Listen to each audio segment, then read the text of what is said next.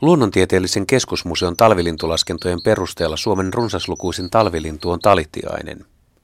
Niitä on tammikuun alussa Suomessa keskimäärin 6 miljoonaa. Talitiaisia on siis enemmän kuin meitä suomalaisia. Jos perustaa pihalleen ruokintapaikan, voi olla melko varma, että saa vieraakseen ainakin talitiaisen, ja jos laittaa pöntön, talitiaisesta saa mukavan vuokralaisen. Pesivän kannan arviokin on huimat 1,5–2 miljoonaan paria. Rengastin talitiaisia 1990-luvulla Helsingin puistoissa. Töylänlahden ja Kaivopuiston tintit tulivat muutaman vuoden aikana niin tutuiksi, että tunsin joitakin yksilöitä yksilöllisesti. Oli Penaa, Kallea ja Virpiä. Huomasin, että aikuisten käyttäytymisessä oli eroja. Jotkut emot katselivat rauhallisina, kun rengastin niiden poikasia. Toiset olivat ärhäköitä ja kävivät päälle. Jotkut olivat uteliaita, mutta inhimillisesti ajatellen myös luottavaisia. Olin huomaavinani, että emojen käytös vaikutti poikasten käytökseen. Jos emot varoittelivat hermostuneesti, poikasetkin olivat rauhattomia. Rauhallisten emojen käytös puolestaan rauhoitti poikasetkin. Mietin usein lintuja käsitellessäni, millä taktiikalla kaupungin kiihkeässä sykkeessä pärjää parhaiten. Onko parempi olla häijy tai ainakin temperamenttinen kuin ujo tai syrjään vetäytyvä? Millä taktiikalla koiras pystyy valtaamaan kaupunkipuistoissa pesimäkolon, puolustamaan sitä, hurmaamaan naaraan ja hankkimaan ravintoa? Silloin ajattelin, että rohkeat selviytyvät paremmin kuin nössöt. Kaupunkipuistoissa on vähän luonnonkoloja, jos vanhat lahopuut poistetaan. Linnunpönttöjäkin on paikoin niin vähän, että niistä on kamppailtava. Jos ei pysty taistelemaan pöntöstä, vaaditaan kekseliäisyyttä, ja sitä kaupunkilinnulta löytyy.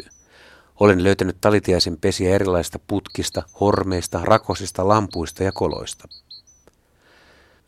Tutkimuksissamme todettiin, että kaupunkitiaisten poikuekoko oli pienempi kuin maaseudulla.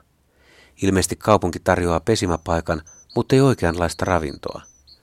Tuntevatko kaupunkinaaraat fysiologisesti kuntonsa, kun ne munivat vain 5–7 munaa, mutta maalaisserkut pyöräyttävät 8–10 munaa? Munat ovat valkeahkoja, punertavin pilkuin, samanvärisiä kuin sinitiaisilla, mutta hiukan kookkaampia. Kaupungeissa on vähän aluskasvillisuutta ja sen takia oikeanlaista ravintoa ei ole riittävästi tarjolla. Emot eivät löydä siistityistä kaupunkipuistoista tarpeeksi valkoainepitoisia toukkia. Kunnon ravinnon puute johtaa siihen, että poikaset ovat huonokuntoisia. Jos toukokuun lopulla ja kesäkuun alussa on sateista ja kylmää, hyönteisiä on entistä vähemmän. Ihmiset eivät pysty poikasia auttamaan. Ihmisten tarjoama ruoka kelpaa emoille, mutta ei pienille untuvikoille. Aurinkokan siemenillä ja leivänmurulla ei poikasia pysty ruokkimaan. Kaikesta huolimatta kaupunkien tintinpoikaset ovat pesensä jättäessään usein painavampia kuin emonsa. Kyllä emot panostavat niiden ruokkimiseen kaikkensa. Kesäkuun alkupäivät olivat Kaivopuistossa aina jännittäviä. Tuolloin puistossa järjestettiin aina useita konsertteja. Pelkäsintä poikaset pomppaisivat pesästä keskenkasvuisina juuri ennen kesän ensimmäisiä massatapahtumia ja tipahtaisivat maahan. Lentokyvyttömät poikaset tallaantuisivat suurten ihmisjoukkojen alle. Niin ei onneksi käynyt, mutta ehkä musiikki inspiroi poikasia.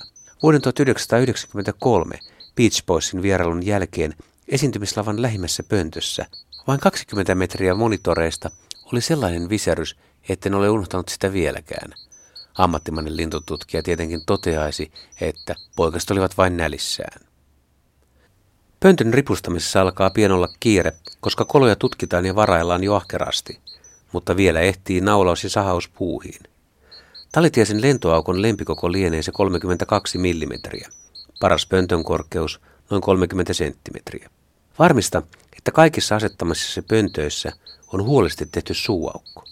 Jos asetat pellin reijän suojaksi, tee siitä hiukan reikää suurempi, etteivät pellin terävät reunat kuluta emojen pyrstöä ja siipisulkia.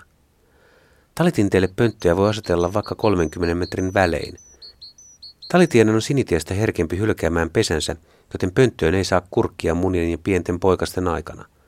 Liiallisen uteliaisuuden välttämiseksi pöntön voi laittaa juuri sen verran korkealle, ettei sen kattoa yllätä ihan kuka tahansa avaamaan.